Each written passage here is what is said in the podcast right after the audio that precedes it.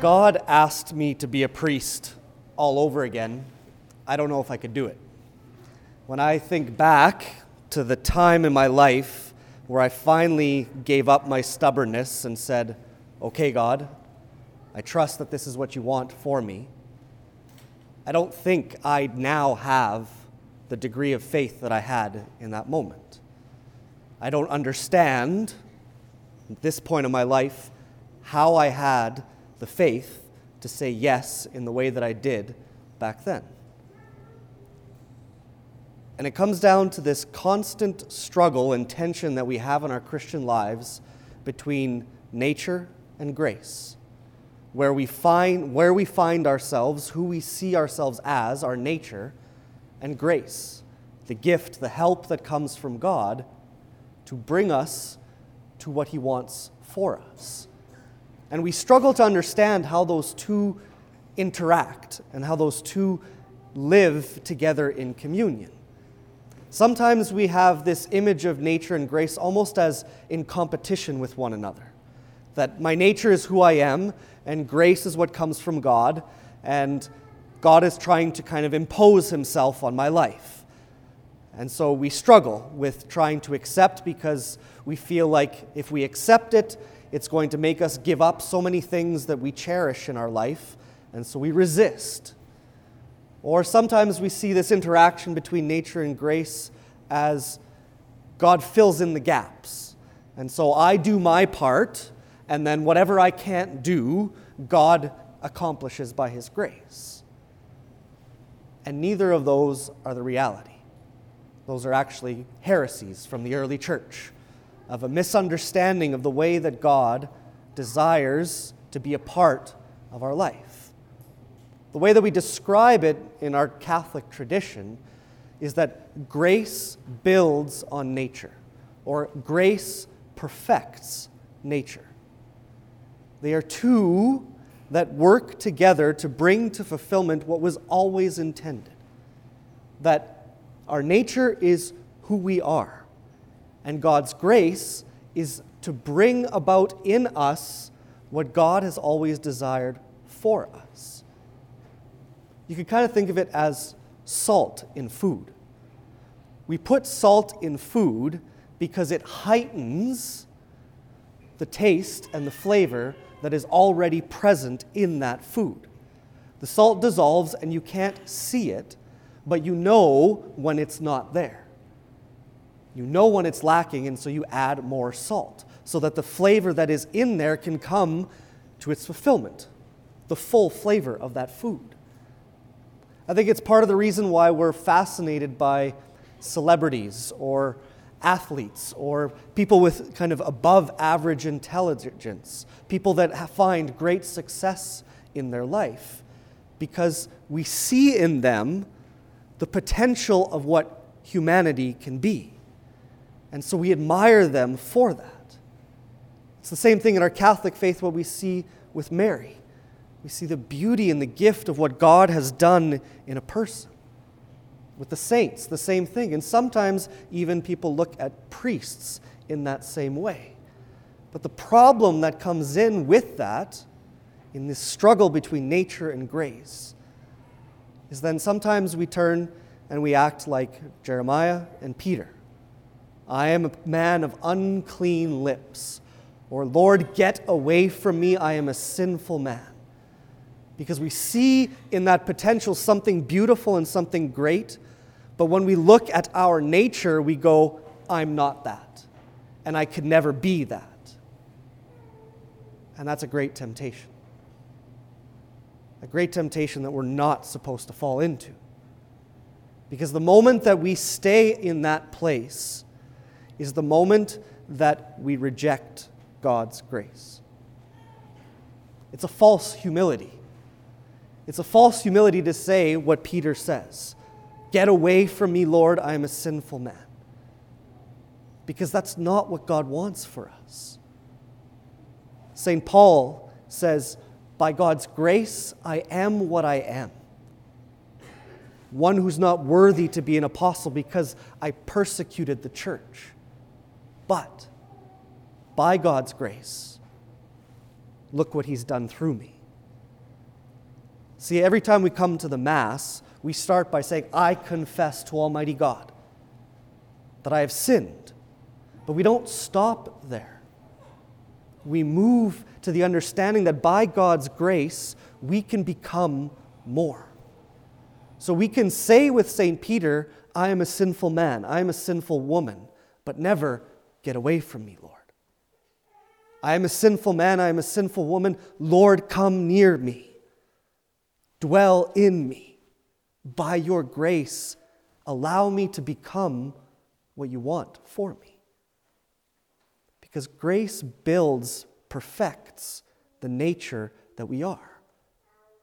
Because our nature is broken because of sin. We know that. But we're not imprisoned by our sin. God's grace has set us free from that. And He wants us to become more. And we have to be wary of that false humility that tells us, I can't be that. Because then when God wants to work in our life, we resist it. I think you can kind of see it also in parenthood. See, a husband and wife have the potential to be parents. Just by nature of being man and woman and husband and wife, the potential for being parents is already there.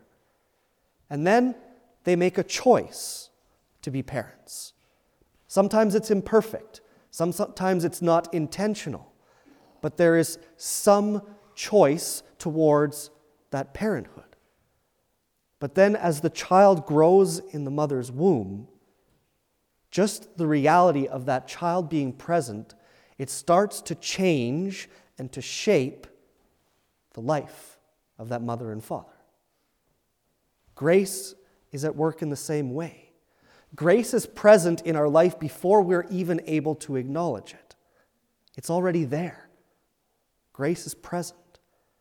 Then, by our will, we accept that work of God in our life, even if it's an imperfect acceptance even if we don't fully uh, realize what we're accepting. But then, by that simple yes, God begins his work in us. Even though, like the child, we have not seen that child's face yet, it's already changing the life of that mother and father. It's what we see in the gospel with St. Peter. Jesus comes to them on the shore. We don't know how well they know Jesus yet at this point. They probably are aware of who he is because he's been around, they live in the same region, but they don't really know who Jesus is yet. And so Jesus uses Peter's boat to be able to speak to the crowds. And then Jesus asks them for something ridiculous. They spent all night fishing, which is when they're supposed to fish. The greatest potential of catching fish is at night. But Jesus, approaching midday, tells them, Go back out onto the water, which is the worst time for them to fish.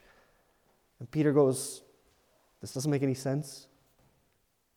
But if you say so, and they go. And then the amount of fish is overwhelming that they have to call another boat. We all hear that story and we go, look at the miracle that Jesus did. But why is it that only Peter is the one who responds immediately facing Jesus, Lord, get away from me, I am a sinful man? See, it's only St. Peter at first who recognizes the grace that is at work in that moment. And then we hear James and John are also amazed at what has been done. But they're not the only fishermen in the boats. See, grace isn't always, often, immediately evident, it is subtle. Because if it was overwhelming all the time, we would reject it because we would feel like it would completely annihilate us, like it would completely vanquish our nature. We would be fearful of it. What's Jesus' response to Peter? Do not be afraid. This grace, this gift is not something to fear, but it's something that God wants to do in us and for us to allow us to live the life He always intended for us.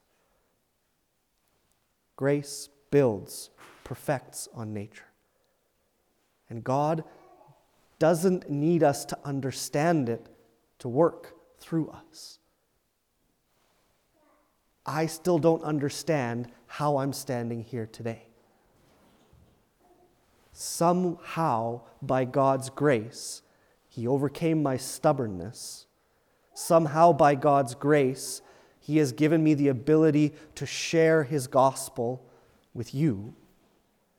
And by some grace of God, I'm in Fort Saskatchewan and surrounding parishes to somehow bring the gospel in whatever way I can.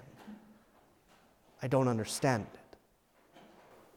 But my role is to allow that grace to flow through my nature that I don't, that I know is broken.